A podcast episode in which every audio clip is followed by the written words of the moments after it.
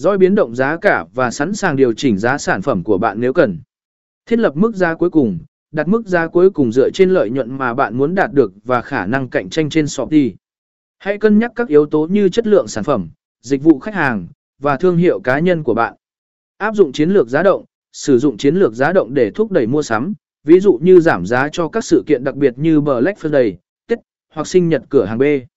Sử dụng chương trình khuyến mãi Shopee Shopee.